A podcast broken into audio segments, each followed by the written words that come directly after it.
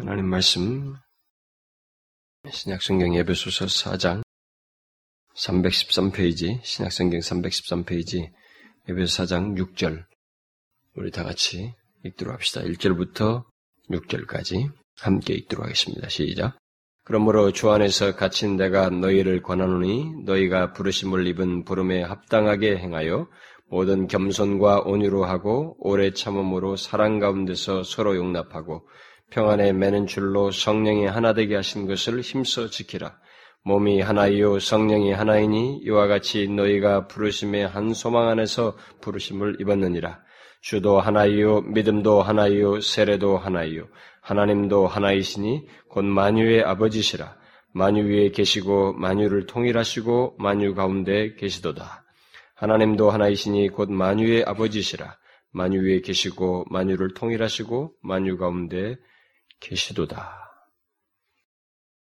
우리가 지난 시간에 이 6절을 제가 얘기를 했습니다만은 이 4장 1절부터 6절까지 어, 나온 그 어, 내용 속에서 바울이 1장부터 3장까지 말한 어떤 우리들이 구원을 받게 된 것, 그 구원받은 자들로 구성된 교회의 이 존재에 대해서 그것이 하나님의 지혜로서 어, 있게 됐다고 하는 그 신비스러운 사실을 3장까지 교류적으로 말한 다음에 이제 그런 그리스도인들의 부르심을 받은 자들이 어떻게 삶을 살아야 되는지를 4장부터 얘기를 하는데 제가 이 서론을 계속 얘기하는 것에 대해서 여러분들이 계속 되뇌이면 좋겠어요.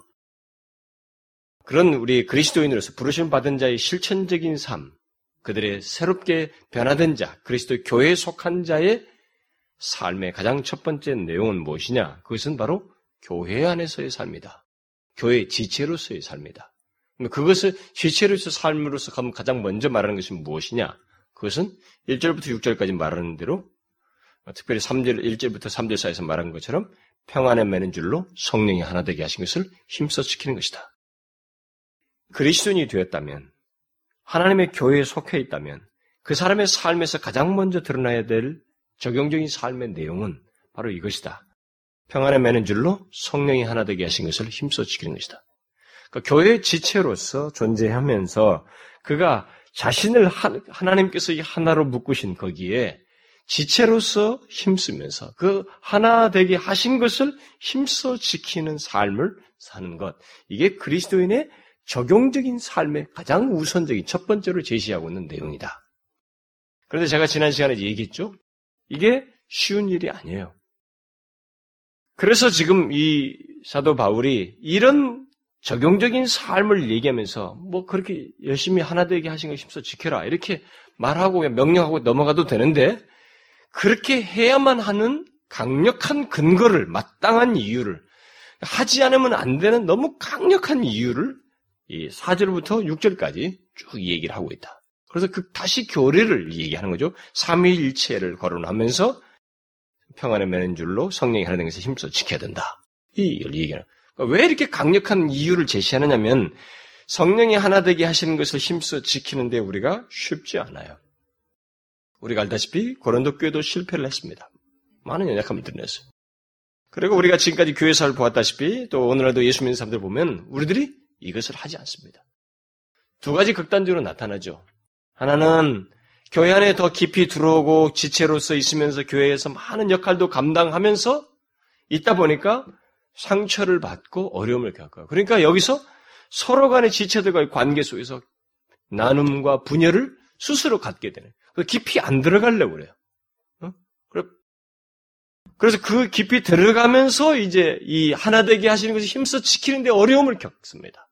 그래서 거기서 어, 자꾸 자기 자신을 방어하고 힘써 지키기는커녕 그냥 적당하게 머물려고 하는 어, 그것도 자기 관리 차원에서 있는 그런 태도가 있단 말이에요.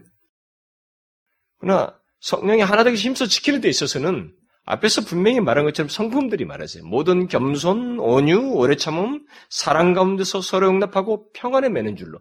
이렇게 해야 되기 때문에 겸손, 온유 이런 걸 할 때는 깊이 들어가서 생겨나는 많은 하나 되게 하시는 힘써 지키는 데에서 파생되는 문제가 있다는 거예요. 인격체와 인격체 사이에 부딪히는 데서 내가 생각지 못하는 문제가 상대를 통해서 야기되고 서로 간에 하는 말들이 서로에게 상처가 되고 어려움이 있지만 그것을 받아가면서 피할 문제가 아니고 그럼에도 불구하고 하나 되게 힘써 지키는 이런 작업들이 있어야 된다. 근데 깊이 들어와서 멈춰버려요. 그런 한 부류가 있고 자기들 적당하게 방을 하죠. 그리고 막 어, 대받아치고 힘써 지키지 않는 이런 문제가 있다든가 또 다른 하나는 뭐냐면 아예 안 들어가는 거예요. 그래서 교회 안에 이 방관자들이 있어요. 깊이 안 들어가는. 뭐, 뭐, 이유는 뭐, 교회 알아보면 뭐, 상처를 받고, 뭐, 실망하고. 그거 모르나요? 그거 다 아는 거예요, 우리. 그러니까 예수를 잘못 믿는 거예요, 그게. 그건 정당한 이유가 안 돼요. 정당한 이유가 되잖아요. 그런, 그런 이유로서 자기가 방관자가 되고, 교회 안에서 하나 위해서 힘써 지키지 않고, 그런 힘써 지키는 수고가 없이, 그냥 교회 안에서 가만히 객관자처럼, 뭐 지체로서의 모습도 없이, 가만히 신앙생활하는 사람들은 하나님 앞에 서면 답이 나와요. 어? 이런 말씀에 대해서 도대체 어떤 존재로 있었느냐는 거죠. 답이 나오는 거예요, 그때는. 그건 그리스도인으로 부르렀다고 했을 때 부르심을 받은 자의 첫 번째 삶이 뭐냐? 바로 이것, 이것인데 첫 번째 삶에서부터 제대로 안 된 거예요. 아니, 도덕 윤리 정도 수준, 남들에게 양심의 가치가 안 생기고 외면상으로 도덕적으로 윤리적으로 사는 것은 다른 종교도 다른 거예요. 응? 그거하고는 다르다고. 그런 데서 문제가 생겨. 그러니까 오늘날에 지금 이 바로 가장 중요한 문제가 뭐냐? 복음의 부재도 있지만은 교회가 무엇인지를 모르는 것이 이 시대의 큰 문제다. 이게 그 한국 교회만 아니라 세계 교회가 다 그래요 지금. 이런 문제를 가지고 있다. 그래서 이 교회라고 해봐야 고작 교회 하면 카톨릭 교회 말이죠. 카톨릭은 그야말로 하이라키잖아요. 이렇게 교황에서부터 쫙 책이 가지고 실세가 탁 잡혀 있잖아요. 그래서 거기는 그야말로 뭐 진짜 외면상 하나야 하나야 하나 된 걸 잘 알아서 잘 지키죠. 거기는 뭐 그냥 순종밖에 없는 거예요. 반기라는 것이 있을 수가 없어요. 그러면 바로 제명이에요. 응? 제명입니다. 그래서 카톨릭은 뭐 인간 이 일반 대중이 잘 못 건드려요. 왜냐하면 거기는 이미 거대한 조직이고 잘 관리가 잘 돼 있기 때문에 개신교만 개신교는 다 노출돼 있기 때문에 아주 난타를 당하는 거죠. 응? 이 언론과 이 세상 사람들에게. 가톨릭한테는 꼼짝도 못하든. 거기는 외면상으로 그래 보이거든요.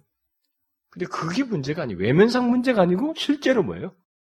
역동하는, 뒤에서 나오면 사장 후반, 뒤 10, 11, 12, 13, 14, 15, 16이 나오지만은 지체, 서로 상합하여 여기게 되는 그리스도의 머리 대심이 드러나는 교황이 교회 머리가 아니라 그리스도께서 머리가 돼서 서로 상합하여 있는 생기와 생명력, 성령께서 역사 이런 그렇게 하는 가운데서 하나 되신 그러니까 그 분명한 그런 각 지체들 사이에서, 인격체들 사이에서 성령께서 역사하시면서 이렇게 일어나는 그런 하나 되게 하심이에요. 이런 문제를 힘써지게. 그러니까 그것이 쉽지가 않아요. 그렇게 각자의 인격체들이 다 상처가 있는데도 불구하고 어려움이 있는데도 그럼에도 불구하고 힘써 지켜야 하는 문제이기 때문에 그래야만 한다고 하는 것을 이 설명을 하기 위해서 강력한 이유, 그래 마땅하다는 근거를 말하기 위해서 4절부터 6절 사이에 근거를 말하는 거예요. 그 근거가 뭐였어요? 여러분 뭐였습니까? 엄청난 근거들 다 얘기했습니다. 우리는 한 몸이기 때문이다. 한 성령을 믿고 있고, 한 부르심의 한 소망 안에 있기 때문에 한 주를 믿고 있고, 한 믿음을 가지고 있고, 한 세례를 받아서 한 하나님을 믿고 있기 때문에 우리는 성령의 하나 되는 것에 힘써 지켜야 된다. 이렇게 강력한 이유를 제시하고 있는 것입니다. 그래서 지난 시간에는 특별히 이, 어, 이 얘기를 할 때 4절에서 말한 것은 성령 하나님과 관련해서, 그 다음 5절에서는 예수 그리스도, 주도 하나님, 예수 그리스도와 관련해서, 그 다음에 6절은 성부 하나님, 삼위 하나님을 거론한 사실을 얘기함, 제가 얘기하면서 성령이 하나 되게 하신 힘써 지켜야 하는 근거로서 이런 일곱 가지 세부상이 있지만 그 각각의 내용에 대해서 있는 삼위가 관련되어 있는 것을 얘기하면서 성부, 성자, 성령이 이 근, 그 성령이 하나님 힘써 지키게 하는 근거로서 제시되고 있다. 특별히 이 교회에 삼위 하나님께서 다 관여해 계시기 때문에 예, 그리스도인의 하나된 이 교회 통일성에 관여해 계시기 때문에 예, 우리는 성령이 하나 된 것을 힘써 지킨다. 이만큼 강력한 근거를 가지고 있다. 바울이 얘기하는 거예요. 여러분들과 저는 아, 이거 참 빨리 지나가면 좋을 텐데, 이거 뭐 간단한 사실을 왜 이렇게 딜이 말이야, 길게 얘기하는가, 얘기할지 모르지만은, 우리는 바울의 그, 어, 이 메시지의 근거, 이게 현실적으로 우리에게 있어서 쉽지 않고 이 근거에 위에 서 있지 않냐면 사실상 성령의 하나님께서 힘써 지키는 일이 불가능해요. 어, 그래서 이것은 우리가 충분히 어, 묵상해 마땅한 것입니다. 그래서 지난 시간에도 그 제가 이제 성부 하나님 6절에서 나왔기 때문에 이제 그 삼위 하나님과 관련해서 그 얘기를 지난 시간에 더 붙였어요. 그런데 이제 오늘은 그 6절에 이제 성부 하나님과 관련해서 더 거론된 내용을 얘기를 하고 싶은데 그러니까 그리스도인의 하나됨의 근거로서 한 하나님을 말하고 있죠. 한 하나님. 우리가 한 하나님을 믿고 있기 때문에 우리는 성령이 하나 되게 하신 것을 힘써 지켜야 한다. 하나님의 교회에 속한 자, 곧 우리 그리스도인들은 모두 한 하나님을 믿고 있습니다. 지난 시간에 제가 3일체에 대해서 좀 언급을 했기 때문에 뭐 그냥 여기서 많이 언급하지 않겠습니다. 그러니까 쉽게 말해서 하나님은 우리들의 아버지로 계셔요. 뒷구절에도 나오죠. 그, 곧 만유의 아버지시라 이렇게 말하는데, 결국 한 하나님, 한 하나님을 아, 버지로 두고 있습니다. 이것이 성령이 하나 되게 하신 것을 힘써 지켜야 하는 강력한 근거로서 얘기하고 있습니다. 아버지가 둘일 수 없듯이, 어? 뭐 자식들 중에 아버지 둘, 뭐 법률상 말고 혈족상에서 보통 얘기할 때, 어? 우리에게 있어서 아버지가 둘일 수 없듯이 말이죠. 한 하나님, 곧 그리스도인들에게 있어서는 한 하나님, 곧 한 아버지를 두고 있다. 이렇게 말하고 있습니다. 그래서 기독교의 모든 그리스도인들은 바로 이 사실 통해서, 이 사실을 통해서 우리는 통일성을 갖게 돼요. 한 가족이라고 하는 유니티를 갖게 되는 것입니다. 어느 지역에 있던, 어느 세대에 속해 있던, 하나님, 예수 그리스도 안에서 하나님 아버지께 나온 사람, 그를 믿는 사람들은 모두 하나. 그 한 통일성을 갖고 있는. 하나, 한 하나님을 아버지로 두었다는 사실에서 어, 이런 일체성을 갖는 것입니다. 이런 것과 관련해서 바울이 고린도 전서에서 한 좀 참고적인 내용이 있죠. 그 유명한 말씀인데 좀 한번 보십시다, 여러분.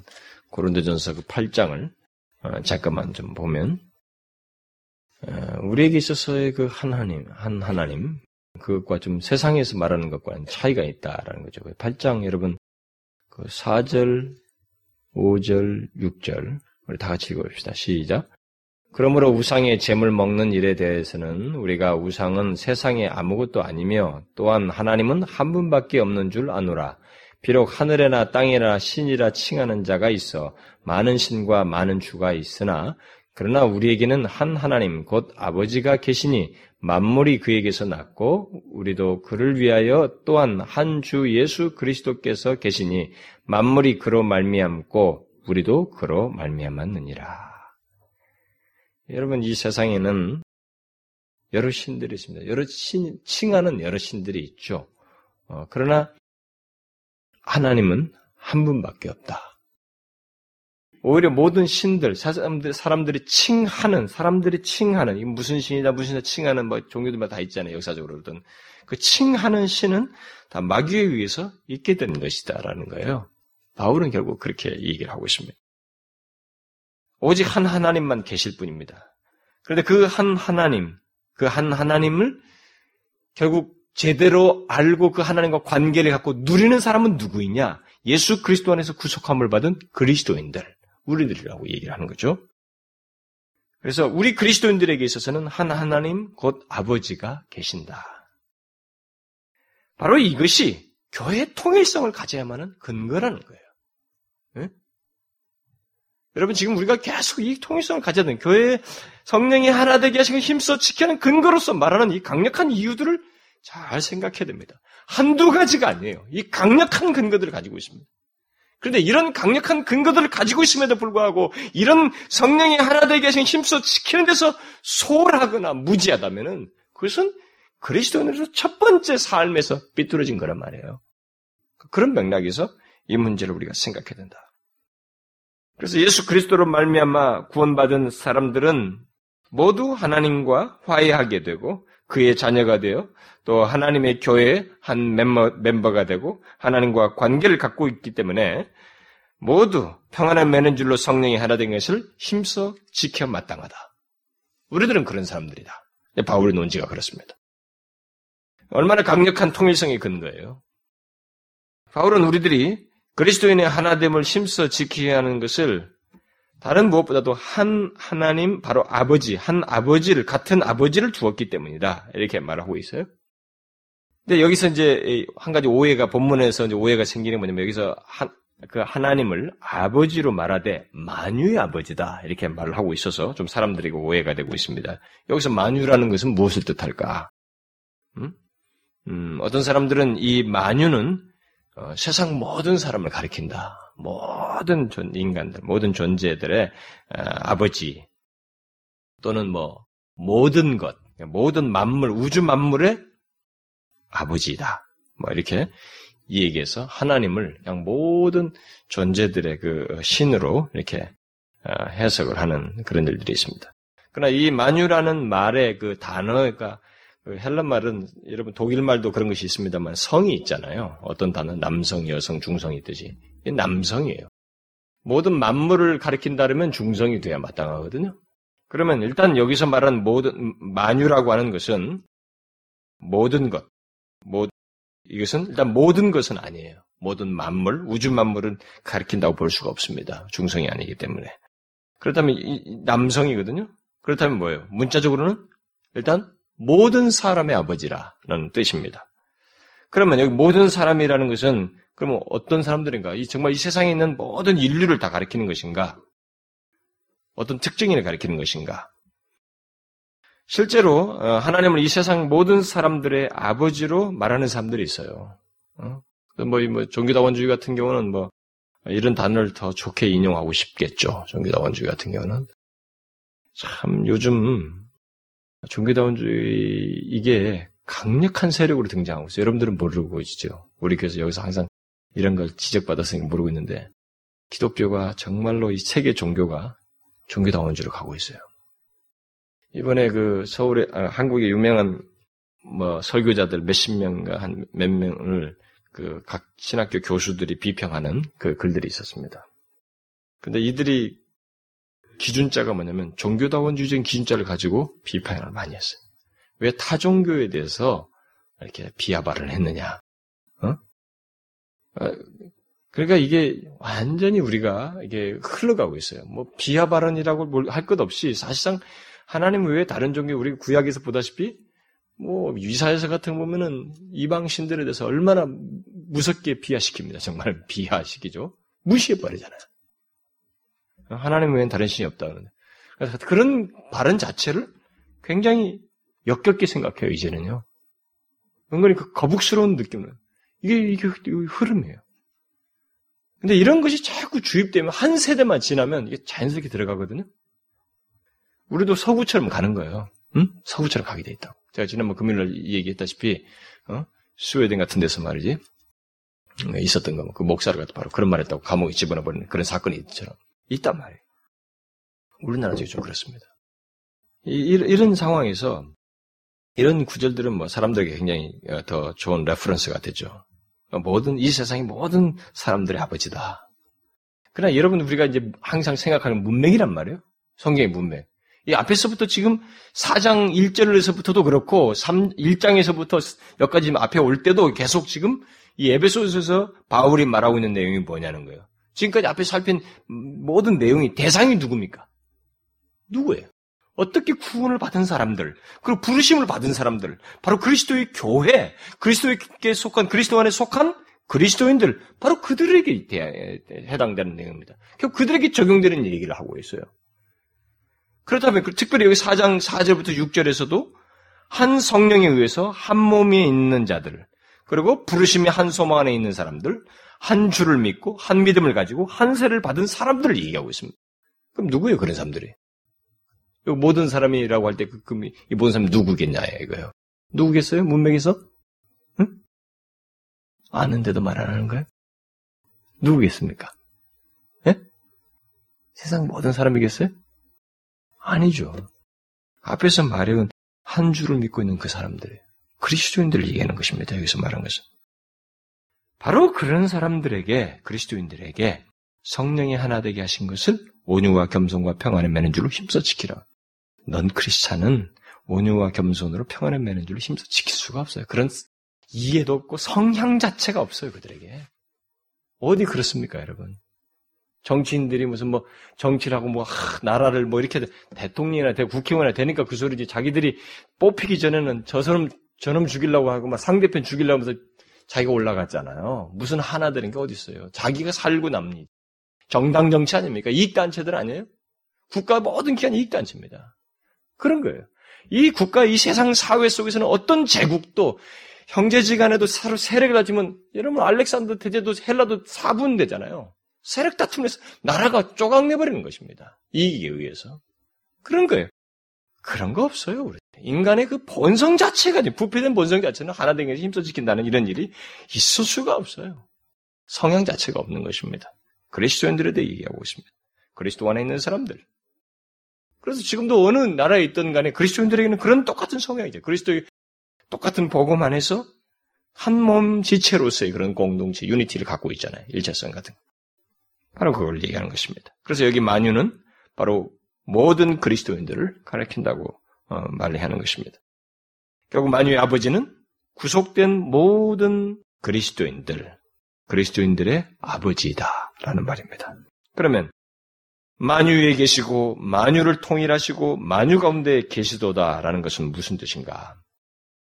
여기 이 세 가지 묘사에 대해서 구체적으로 말하기에 앞서서 먼저 이 전체적인 면에서 말하자면 하나님은 우리 그리스도인들의 아버지로서 한 개인을 넘어서서 모든 그리스도인들, 곧 교회의 모든 것이 되신다는 거예요. 하나님 아버지는 이 교회에 속한 모든 사람들의 모든 것이 되신다라는 그런 의미를 총체적으로 일단 묘사를 하고 있습니다.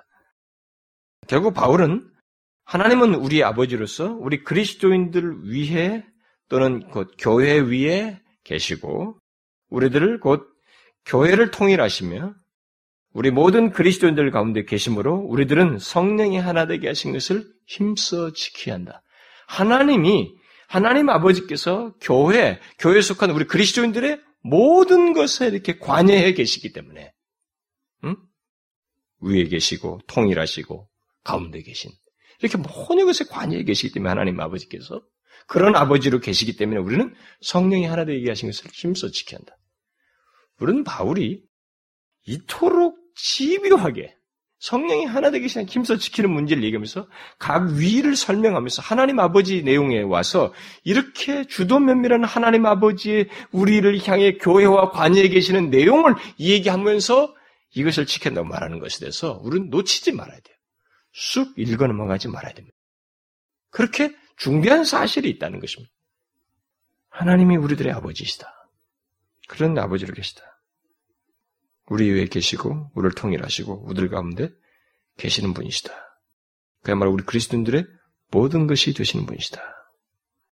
어떤 사람들은 하나님은 어, 이 세상에 있는 모든 사람들, 그가 그리스도 안에 있던 그리스도 밖에 있던 모든 사람의 아버지시라고 말을 하면서 결국 이 세상에도 결국은 뿌리를 하나로 올라가 보면 하나님에 의해서 다 된 것이기 때문에 결국 한 형제가 아니냐라는 이런 묘사를 이 본문을 가지고 해석을 합니다만은 어떤 면에서 우리는 그런 단어는 쓸 수 있어요. 이렇게 쭉 올라가 보면 하나님이 창조한 조상에 의해서 전체가 하나다 해서 한 형제다 이런 말을 쓸 수 있지만은 분명히 본문의 흐름 속에서 그리스도인들에게 말을 하고 있기 때문에 오직 예수 그리스도 안에 있는 사람들, 한 몸을 이룬 그리스도의 몸의 지체들의 아버지로서 하나님께서 아버지, 그들의 아버지로서 이렇게 관여해 계시다고 하는 것을 바울이 지금 강조를 하고 있는 것입니다.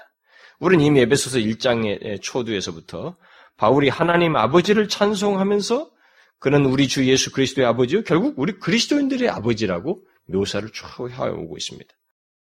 그러니까 하나님을 아버지로 둔 우리 그리스도인들이 결국은 하나님에 의해서 선택되고 예정되고 하나님의 자녀가 된 자들이며 또 그리스도 안에서 죄사함을 얻고 성령의 인침을 받은 자들이다. 음? 하나님 아버지는 이렇게 모든 것에 관여해 계시는 분이시다. 라고 하는 것. 그걸 앞에서 언급을 했습니다. 따라서 하나님이 우리 아버지시라고 하는 것은 우리들이 그리, 어, 그, 그 사실은 우리들이 그것 때문에 우리들이 그리스도인이 되었고 또 우리들이 그리스도 안에서 구속함을 받은 자들이라는 것을 의미하며 죄와 허물에서 건지움 받아서 이제 신의 성품에 참여하게 된 그런 사람들이다. 이런 모든 내용을 다 포함하는 것입니다. 근데 그것의 출발이 어디냐? 하나님 아버지예요. 그래서 바울은 이 에베소서에서 어, 이 얘기를 할 때, 뭐 우리가 지난 시간에 읽었습니다만은 하나님 아버지께서 결국 여러분 묘사 보면 어, 그리스도 안에서 이런 단어가 참 많이 나와 있잖아. 예수 그리스도 안에서. 예수 그리스도가 굉장히 많이 나왔어요. 그러나 궁극적으로 시작과 궁극적인 대상으로서 하나님 아버지를 계속 얘기해요. 그래서 우리는 하나님 아버지께서 실제로 예수 그리스도께 초점을 많이 맞추고 이 얘기를 설명하다 보면 하나님 아버지께서는 마치 물러서 계신 것처럼 생각을 해요. 그런데 바울이 여기서 말할 때 이 하나 되게 하시면 힘써 하는 근거로서 하나님 아버지를 말할 때 그는 만유 위에 계시고 만유를 통일하시고 만유 가운데 계시는 직접 관여에 계시는 분으로 설명을 하고 있어요. 그래서 그리스도인 그러니까 아버지로서 이렇게 관여에 계시다라고 하는 사실을 얘기를 하고 있습니다. 그러니까 우리가 그런 걸 놓치지 말아야 돼요. 물론 우리가 지, 이 지식이 한계가 있어요. 뭐, 뭘 하나 알, 알더라도 이런 부분에서 좀 부족함이 있어가지고 한쪽으로 치우치는 성향이 있습니다만은 그러나 바울이 여기서 묘사한 대로 이런 사실을 알아야 됩니다. 하나님이 아버지로 계시다라는 이 말을 우리 그리스도인들이 아버지로 계신다고 할 때는 그런 주도 면밀한 관여 주도 면밀한 관여에 계시는 것을 말을 하는 것입니다. 그래서 그리스도인에게 있어서 가장 영광스러운 사실이 있다면 우리들이 하나님이 우리들의 나의 아버지가 되고 나는 그의 자녀라고 하는 사실이에요. 여러분 성경에서 보세요. 구약에서부터 그 말이 언약을 맺을 때마다 계속 백성들에게 강조되는데 성경에서 가장 영광스러운 사실은 뭡니까? 하나님이 나의 아버지시고 내가 그의 자녀라는 거예요. 이것이 어떻게 성립이 돼요? 이것이 그냥 순간적으로 성립이 됩니까? 아니에요. 예수 그리스도께서 십자가의 죽으심으로 그와 우리 사이를 화목해 하심으로써 가능하게 된 거예요. 성령께서 우리 그것을 어, 느리게 하시고 적용하시고 이렇게 하셔서 된 것입니다. 사실 그리스도인의 가장 영광스러운 사실은 이거죠. 물론 하나님의 나의 아버지가 되고 나는 그의 자녀이라고 하는 이 사실을 아는 정도에서도 차이가 있어요. 예수 믿는 사람들 중에 보면 어떤 사람들은 어, 이것이 그 로마서에서도 말한 것처럼 양자의 영을 얘기하면서 그 말씀하는 것처럼 이것이 막 사무치게 그래서 어떤 사람들이 그 성령 뭐 체험을 그 하나님의 그 은혜 부어 주시는 그런 체험을 할 때 바로 다른 사실이 아니고 하나님이 자신의 아버지라고 하시는 것을 막 사무치게 경험하는 깨닫거든요. 응? 이것도 차이가 있어요. 어떤 사람들을 좀 이런 말하거든. 하나님이 나의 아버지가 되신 나는 참 너무 좋아요. 참 너무 그게 감사해요. 다 정도 차이가 있어요. 이것도. 그러나 일단 가장 기본적으로 예수를 믿는 그리스도인이라고 할 때, 교회, 그리스도의 교회에 속한 자라면 바로 이 사실, 이 사실에 해당되는 사람이라면 그에게서 가장 영광스러운 사실이라는 거죠, 이게. 그래서 성령을 통해서 자신이 하나님의 자녀라는 사실을 깨닫기만 한다면, 하나님이 자신의 아버지라고 하는 것을 진심으로 깨닫기만 한다면, 우리 모든 생각과 생활은 달라지지 않을 수가 없다는 것입니다. 잘 보세요, 여러분. 그리스도인의 삶에서. 하나님이 자신의 아버지이시고, 창조주께서 자신의 아버지시고 자신이 그의 자녀라고 하는 사실을 분명히 깨닫고 산다면 그것이 자신의 생각과 삶의 생활에 미칠 영향력이 어느 정도 될 것 같아요, 여러분. 예? 어느 정도일 것 같습니까? 그건 굉장한 거예요. 그런 걸 모르고 살았던 이전과 비교하자면 비교할 수 없을 만큼 큰 차이를 가져오는 것입니다. 다르죠. 아, 그래도 먹고 사는 게 뭐가 있어야. 어, 자꾸 우리는 하나님 아버지를 이 현실의 충격 여부에 따라서만 인정을 하려고 그래요. 응? 먼저 이게 증명되고 그 다음에 그러면 하나님 아버지를 내가 인정하겠다. 모르겠어요. 초기에 그런 일이 있을 수 있습니다. 그러나 여러분, 하나님께서 진실로 그의 자녀들, 하나님께서 자신의 자녀 삼으신 자와의 관계 속에서는 우리가 하나님이 나의 아버지시다고 하는 것을 믿으며 그것에 의해서 삶을 살아가는 가운데서 삶 속에서 아버지의 인도와 역사를 경험해요. 음? 경험, 그, 인정하는 가운데서, 그걸 믿고 신뢰하는 가운데서 경험하는 것입니다. 여러분, 일단, 하나님께서 처음은 자신이 먼저 찾아오시지만, 찾아오셔서 자신을 알리시고 자신과 교제하는 관계에 있는 그 백성들에게 일을 진행하실 때 어떻게 해요? 어떻게 하십니까? 여러분, 여리고 무너뜨릴 때 어떻게 해요? 그냥 가서 미리 자신 무너뜨리고 가서 무너뜨린 거 확인시킵니까? 자신의 인도를 믿고 돌아라는 거예요. 너희들의 아버지여 하나님이라는 걸 너희들이 봐라. 경험하라는 거예요. 우리는 그걸 잘 생각해야 돼요. 이게 얼마나 막대한 영향력을 우리에게 갖게 하는지를 잘 알아야 됩니다. 그래서 우리가 살면서 어디서 딜레마에 빠지냐면 신앙에서 이 생활 속에서 요동칠 때 막 두려움도 밀려오고 현실의 딜레마에 빠질 때 어디서 딜레마에 빠지냐면은 여러 가지 이유들도 있겠습니다만은 하나님이 자신의 아버지이시고 자기가 그의 자녀라고 하는 것을 신뢰하지 않는 거예요. 중대하게 여기지 않는 거죠. 좋을 때는 그런 세계 잘할수 있어요, 여러분. 문제가 없고 뭐 돈도 잘 벌리고 모든 생활에 문제가 없고 잘 될 때는 그거 쉬워요. 그렇게 말하는 거. 그런데 여리고를 무너뜨려야 하는 그 앞에 여리고 같은 큰 방백이 있는 데서 하나님 아버지를 신뢰하면서 가는 것은 달라요. 나는 그의 자녀이니까. 다윗이 골리앗을 앞에 두고 하나님이 나의 아버지시니까 어? 그가 나의 주시니까 라고 믿고 가는 것과 그걸 모르고 벌벌벌벌 떠는 40주야 어? 동안 가만히 있던 이스라엘은 그 차이가 있어요, 여러분. 하나님 아버지가, 하나님께서 자신의 아버지가 되시고 그의 자녀라고 하는 것을 믿는 정도의 차이가 있어요. 이것은 우리를 달라지게 하는 것입니다. 특별히 어떤 생활에서 달라지게 하냐면 교회에 관련해서 이 성령이 하나 되게 하시는 힘써 지키는 문제와 관련해서 삶을 달라지게 하는 문제예요, 이게. 자 보세요. 하나님이 우리 아버지시다. 여러분 거죠. 우리 모두의 말이에요. 우리가 그의 자녀들이다. 한 아버지를 둔 가족들이다. 이렇게 생각하고 지체들을 바라볼 거예요. 같은 자녀들인 것을 생각하면서 한 아버지 아래 있는 자신을 이렇게 여기면서 상대를 대할 때 우리의 생활이 어떻게 되겠어요? 지체와의 관계가. 어떻게 되겠어요? 성령이 하나 되게 힘써 지키지 않을 수 없잖아요, 여러분. 그렇죠? 바울은 지금 바로 그런 맥락에서 하나님을 우리의 아버지이시며 그가 우리들의 모든 것이 되신다고 말을 하고 있는 것입니다. 여러분 그리스도 안에 있는 우리들은 같은 아버지를 둔 사람들입니다. 이걸 잊지 말아야 돼요. 왜 우리들이 서로에 대해서 편견을 갖고 왜 자꾸 사람을 나누고 좋아하는 사람만 좋아하고 왜 누구와 자기를 나누고 왜 이런 일을 하느냐면 제 아버지를 둔다. 한 아버지 아래서 함께 생활하는 자녀들이고 형제 자매들이라고 하는 것을 알아야 됩니다.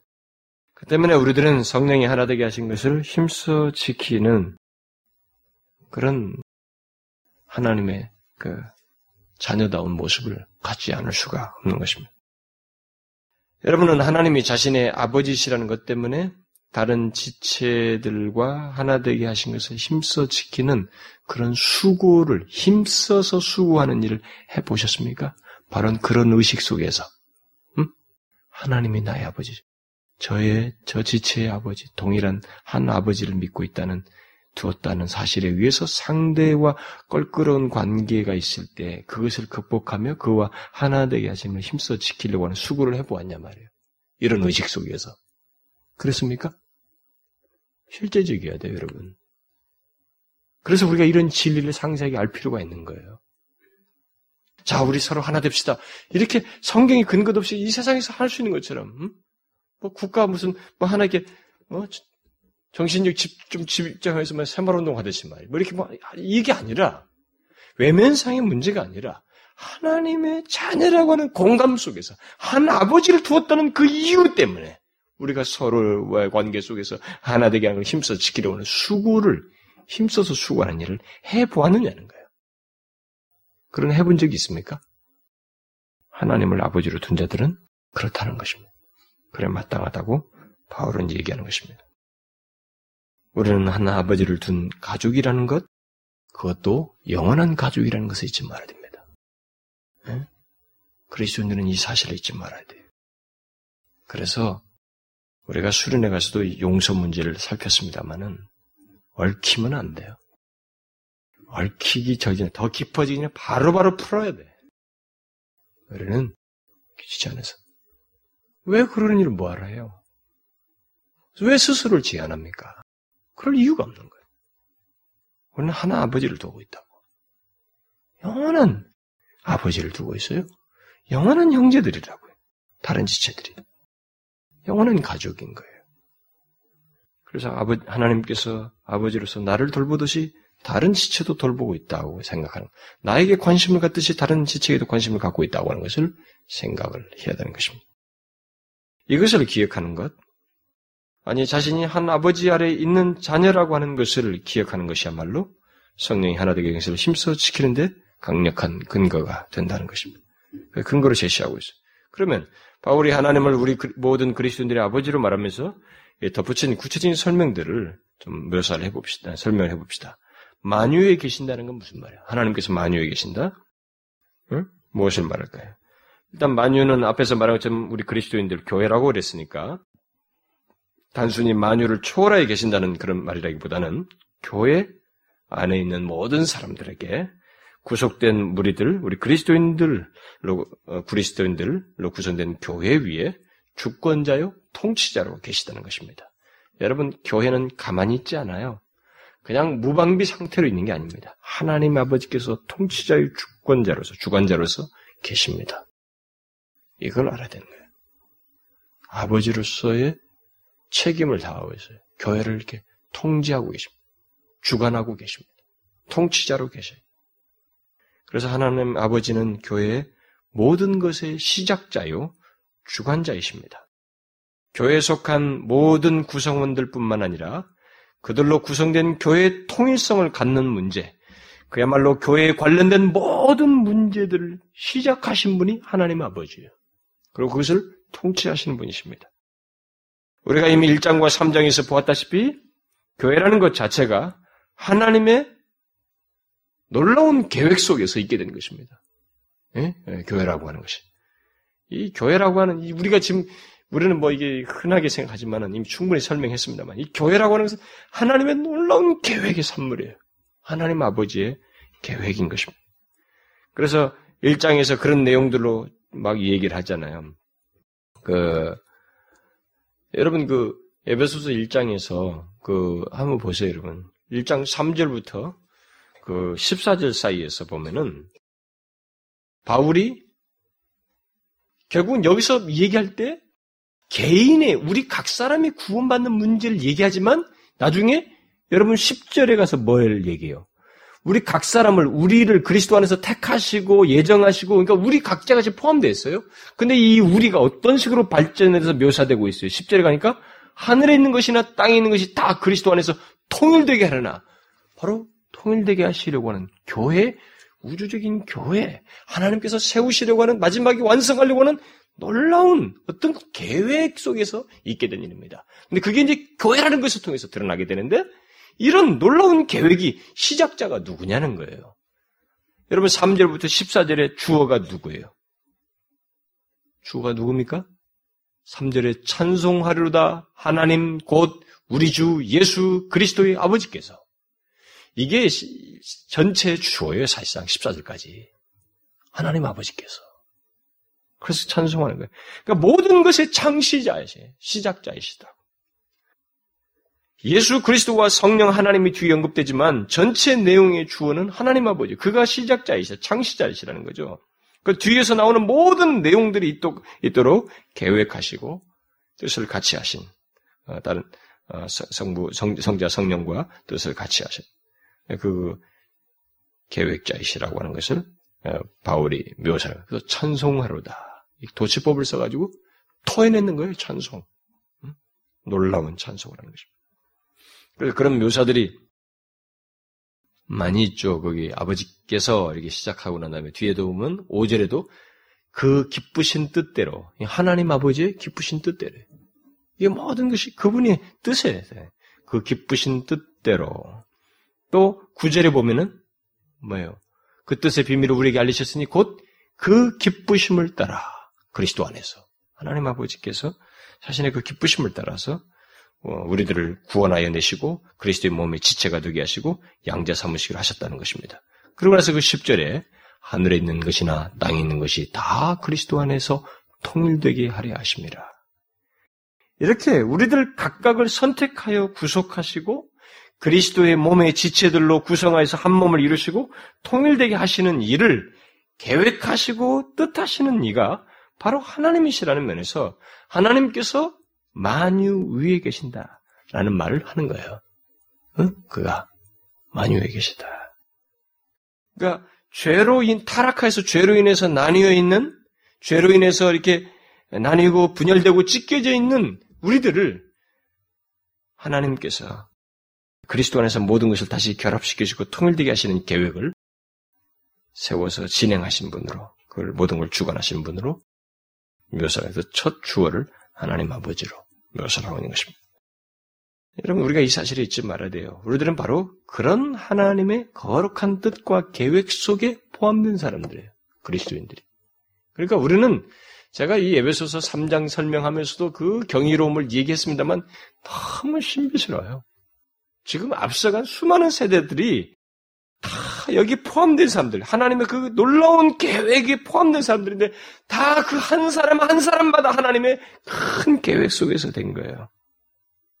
만유 위에 계신 하나님 아버지의 뜻을 따라서 그들이 다 그리스도인이 되었고 하나님의 자녀가 되어서 성령이 하나 되게 하신 이 지체들로 거기에 구성원들로 다 들어오게 하신 것입니다. 그 때문에 우리들은 이런 사실 때문에 그리스도인의 하나됨을 힘써 지켜야 된다는 것입니다. 그 다음에 하나님은 만유 위에 계실 뿐만 아니라 만유를 통일하신다라고 말하고 있는데 이 말은 무슨 말인가? 만유를 통일하신다는 것은 하나님께서 모든 그리스도인들 가운데 섭리적인 활동을 하신다는 거예요. 이게 통일되도록 하시는 그 일의 섭리자로서 계신다라고 하는 것을 말해주고 있습니다. 하나님은 모든 우리 모든 그리스도인들의 아버지로서 여러분 알다시피 뭐 앞에서 제가 좀 전에 언급했죠. 모든 세대마다 다 구성원들이 있어요. 우리가 지금 유명한 사람들만 알고 있지 무슨 뭐뭐 뭐 바울이며 유명한 사람들 뭐 조지 휘츠필드가 어떻고 뭐 우리 아주 유명한 사람들만 알고 있지. 여러분 무명한 사람들 이름도 알지 못하면서 어떤 사람은 예수 믿자마자 1년도 안 돼서 순교를 당하고, 어떤 사람은 예수 믿어 오래 살기도 하고, 어떤 사람은 40살에 부르고, 어떤 사람은 7살에 부름받고, 어떤 사람들은 55세, 죽기 직전에 부름받고, 이 모든 것에서 다 그들이 여기 들어오는데 각 세대 역사 속에서 시공간 세계에서 들어오는 개체들의 이 모든 계획, 거기에 들어오는 각 사람 한 사람을 향해서도 계획과 뜻이 지는 거지만 이들이 포함된 전체적인 그림에서도 섭리하시고 역사하시는 주관자가 누구신가? 시작자가 바로 하나님 아버지라는 거예요. 그 만유 위에 계시고 만유를 통일하신 분. 그걸 섭리하시는 활동을 하시는 분. 이 섭리적인 활동을 하시는 분이시다라는 것을 말을 해주는 것입니다. 그렇게 되어서 교회의 지체들로 들어온 거예요. 그렇게 되어서 우리가 하나 된 것입니다. 그렇기 때문에 그런 사람들로 구성되어 있기 때문에 교회는 이 성령이 하나 되게 하신 것을 힘써 지켜야 된다. 이런 이유 때문에. 여러분 얼마나 강력해요? 응? 근거가. 우리는 이걸 다 헤아리지 못합니다. 우리는 전체 그림을 이렇게 못 보거든요. 볼 수가 없어요. 그림도 완성된 그림이지 그림을 그리기 전에 이미 생각이 있는 것이 있잖아요. 그런 것처럼 이미 계획, 어떤 그림을 그리겠다는 이런 것까지 하나님의 계획 속에서 진행됐던 것이 그것이 점진적으로 드러나는 역사적인 현실 그리고 포함되는 각 세대마다의 사람들 그래서 드러나는 이 모든 모습들 이게 뭐예요? 하나님에 의해서 하나님 아버지의 시작에 의해서 또 그의 섭리에 따른 활동 속에서 있게 된 일이에요. 이런 이유 때문에 우리가 성령의 하는 행실을 힘써 지켜야 된다는 그가 이렇게 하면서 통일되게 하셨다는 거예요. 여러분 놀랍죠? 그래서 여러분 제가 에베소서를 강의하면서 아 이게 정말 성큼성큼 지나갈 수 없는 너무 엑기스 같은 교리적인 내용들을 가득 차 있는 것을 보면서 아, 놀라게 되는데 물론 로이존스 같은 사람들이 로이존스뿐만 아니라 그 앞서서 이, 이 성교도들이 굉장히 장황하게 이런 것들을 강론을 했는데 그게 맞아요. 그렇게 할 수밖에 없는 것이 너무 우리들에게 풍성한 내용들을 말하고 있습니다. 여러분 한번 생각해 봐요. 그래서 우리가 왜 이렇게 그리스도인이라고 하는 존재 가치가 얼마나 탁월하냐. 우리에게는 허물투성이 있지만 그리스도인이라는 존재 자체를 이렇게 삼위 하나님과 연관되어 있고 성부 하나님의 이런 배려 속에서 포함되어 있고 그들로 구성된 교회를 말할 때 교회의 탁월함과 교회에 속한 지체의 탁월함이 어떠냐 말이죠. 어디서 가치를 찾을 수 있어요? 우리에게서 찾을 수 없어요. 이 하나님의 개입 속에서 하나 되게 하신 거기에 구성되게 하신 그 일을 진행하신 삼위 하나님과 관계 속에서 볼 때 이건 이루 말할 수 없는 탁월함과 가치가 있다. 교회와 교회에 속한 지체들, 그리스도인들. 근데 오늘날 예수 믿는 사람들이 그리스도인의 가치를 우습게 여긴단 말이에요. 자신이 지금 마음이 좀 울적하다고 그래서 예수 믿는 것에 말이 그리스도인 된 것에 대한 이 영광과 가치를 너무 가볍게 여겨요. 자신을 부르시기 위해서 하나님께서 계획하시고 그 영광스러운 교회에 자기를 현재 시제에서 불러서 두신 이 놀라운 것에 대한 그 부르심에 대한 가치를 너무 가볍게 생각한다. 그건 정말 우리가 잘못하는 것입니다. 아니에요. 예수 그리스도의 십자가의 차원에서 보더라도 그 하나를 부르셔 거기 하기 위해서 그리스도의 십자가의 죽으심을 통해서 죄를 씻으시고 그런 생명을 더 들여서 내어놓고 우리를 구하셔서 이루신 일들인데 그러니까 다각적으로 보더라도 십자가를 놓고 보더라도 그렇고 하나님 아버지께서 이렇게 하신 걸 보고 이 삼위 하나님께 개입된 것을 봐도 그렇고 이 교회의 영광스러움이 하나님의 창세전부터 품으신 계획 속에서 실체로 드러나는 가운데 들어왔다는 이 사실을 놓고 볼 때도 그렇고 모든 맥락 속에서 교회를 통해서든 뭐 어떤 시각에서 통해서 이 자신의 거기에 개입된 포함된 자기 자신의 가치를 생각해 볼 때 이 가치는 이루 말할 수 없어요. 정말로 응? 그리스도인의 영광스러운 말로 할 수 없다. 그래서 이 상황과 눈에 보이는 현실이 우리 눈을 잠시 어둡게 하는 거예요. 막 구름이 태양을 가리듯이 마치 우리를 이렇게 가리워서 혼란시키는 일이 있습니다만 그래도 이 사실은 변치 않아요. 예배소를 통해서 우리에게 제시해주고 있는 이 말씀은 이 말씀이 우리에게 말하는 그 사실, 실제 내용은 변할 수가 없어요. 변하지 않아요. 우리는 그런 내용을 가지고 있는 사람들이다. 그걸 우리가 잊지 말아야 됩니다. 그다음 마지막으로 바울이 덧붙인 내용이 뭐예요? 하나님께서 만유 가운데 계신다라는 것입니다. 여러분 우리는 성령께서 우리 안에 계신다 이런 말을 씁니다. 그렇죠? 고린도전서에도 그런 말씀이 있고 성령 우리 안에 거하신다. 성령께서 우리 안에 계신다. 또 예수 그리스도께서 두세 사람이 자기 이름으로 기, 어, 도할때 그리스도께서 우리 가운데 계신다. 듣고 또 성경 보면은 어, 요한복음 14장 같은 거 보면 하나님 아버지께서 예수 그리스도께서 하나님 아버지와 함께 우리 안에 어, 거하시는 음? 라고 하는 그런 묘사들도 있죠. 그래서 성령께서도 우리 안에 거하신다. 우리 안에 계신다. 또 그리스도께서도 우리 안에 계신다. 이런 표현을 성경에서 볼 수가 있습니다. 그런데 그 실제로 다 표현하는 바예요. 그런데 본문은 하나님 아버지께서도 만유, 곧 우리 그리스도인들 가운데 계신다. 이렇게 말을 하고 있습니다. 이것은 무엇을 말할까요?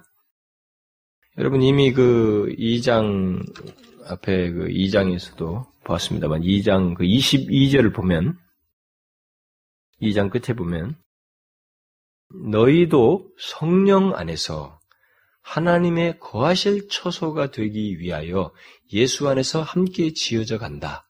그러니까 교회에 이들이 들어왔어요. 포함된 겁니다. 성령 안에서 보여서 하나님의 거하실 처소가 되는 거예요. 이 교회가. 응? 하나님 아버지의 거하실 처소가 된다. 하는 바로 이 말은 22절이 해석해 주는 말이에요. 하나님께서, 아버지께서 우리에게 거하신다는 말은, 아, 하나님께서 그 교회를 자신의 처소로 삼으신다는 거예요. 하나님은 그리스도인들로 구성된 교회 또는 이 한 가족된 우리들 안에 계신다라는 것입니다. 여러분 이 사실을 알고 있습니까? 하나님 아버지께서 우리 안에 계신다는 사실. 여러분들과 제가 이런 사실을 믿음의 눈으로 보셔야 되는데, 믿음의 눈으로 보시지 않으면 이게 이, 이 말씀이, 선포된 말씀이 여러분들에게 와닿지 않아요. 여러분들은 이런 사실을 알고, 믿음으로 이런 사실을 알고, 삶을 살고 또 교제하고 행동하고 그랬습니까? 하나님께서 교회 안에 우리들 가운데 계신다. 하나님 아버지께서 우리 가운데 계신다는 것을 의식하고 행해 보았냐는 거예요. 만유 가운데 계시도다. 우리들 사이에 분쟁이 생기고 분열이 생기는 것은 왜 그럴까요? 우리들 가운데 계신 하나님을 의식하지 않기 때문이거든요. 그걸 모르기 때문에, 생각지 않기 때문에. 결국 바울은 하나님 아버지께서 우리 가운데 계신다고 하는 사실을 우리들이 성령이 하나 되게 하신 것을 힘써 지켜야 하는 강력한 근거로 얘기하고 있습니다. 성령을 통하여 예수 그리스도 안에서 성령 안에서 또 이런 표현도 가능하죠. 하나님께서 하나님 아버지께서 우리 안에 거하신다는.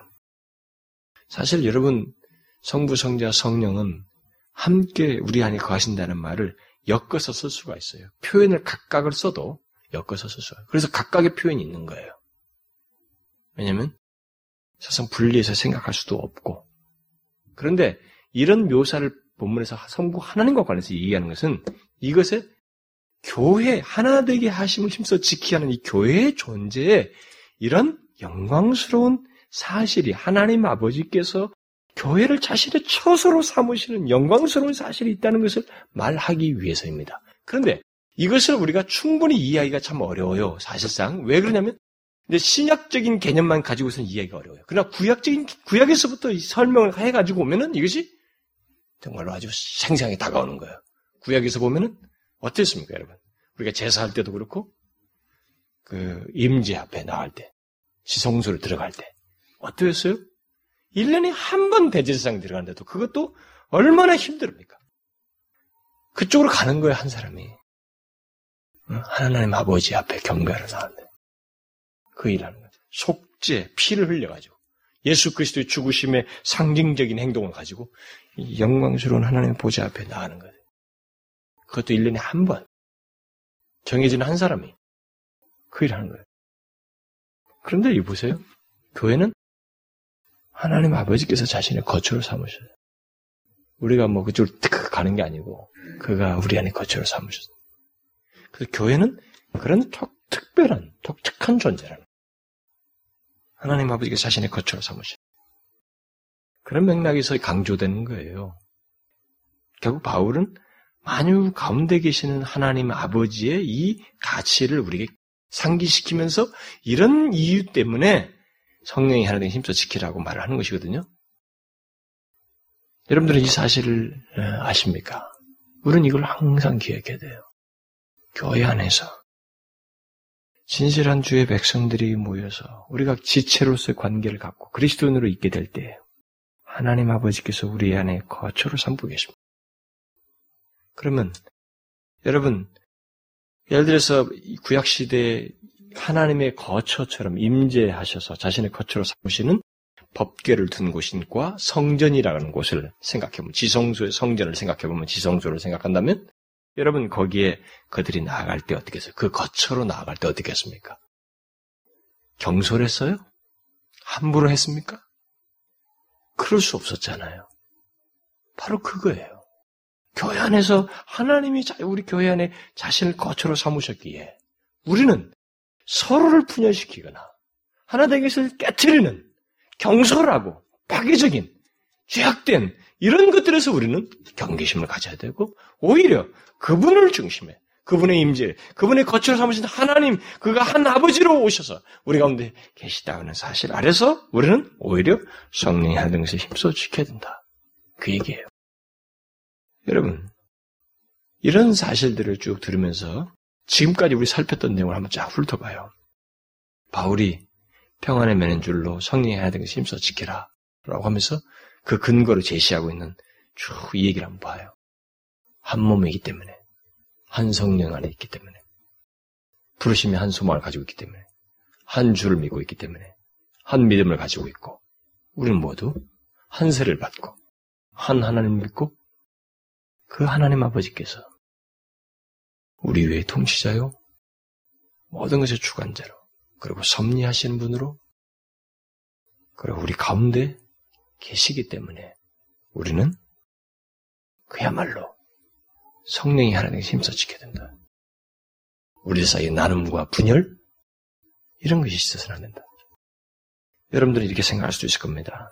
야, 이게 그렇게 중요한가? 이걸 이렇게 강조하는가? 이렇게 강력한 근거를 제시하는가?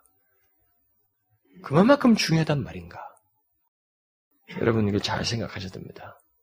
물론 우리 오늘날 이 세상 사회에서도 교회가 분야라고 나누는 게 있어요. 예, 그것은 그것 자체만 가지고 이 하나 되게 하신 것이 손상 입었다고 100% 말할 수는 없어요. 그러나 하나 되게 하신 걸 힘써 지키지 못하는 사례들인 것만은 사실이에요. 하나 되게 하신 어떤 실체는 하나님 안에서 존재합니다. 교회가 한 진정한 그리스도들로 구성된 교회가 있기 때문에 하나 되게 하신 실체가 있어요. 실체가 있는데 이 한 실체가 존재하는데 그 존재를 드러낸 데는 힘써 지키는 우리의 지체적 지체들의 수고와 관계 속에서 있는 것이다. 인격적인 관계 속에서 그걸 얘기하는. 근데 그것에 강력한 근거를 얘기해 이런 내용들. 여러분과 제가 근데 우리가 사실 그렇잖아요. 이런 것을 몰랐을 때는 우리들 사이에서 하나 되게 하신 걸 힘써 지키는 문제가 수고를 하지 않고 그럴 때는 얼마나 우리들 사이 나눔이 많이 생길 수 있습니까? 여러분 잘 봐요. 뭐 구역 모임을 했, 성경 공부 모임에다 무슨 뭐 구름 모임에서 서로가 마음에 드는 사람이 있다고. 어? 떤 사람이 마음에 안 들어. 그래가지고 여기서 뒤틀리면 속이 뒤틀리면 이게 어떤 식으로든 표현해.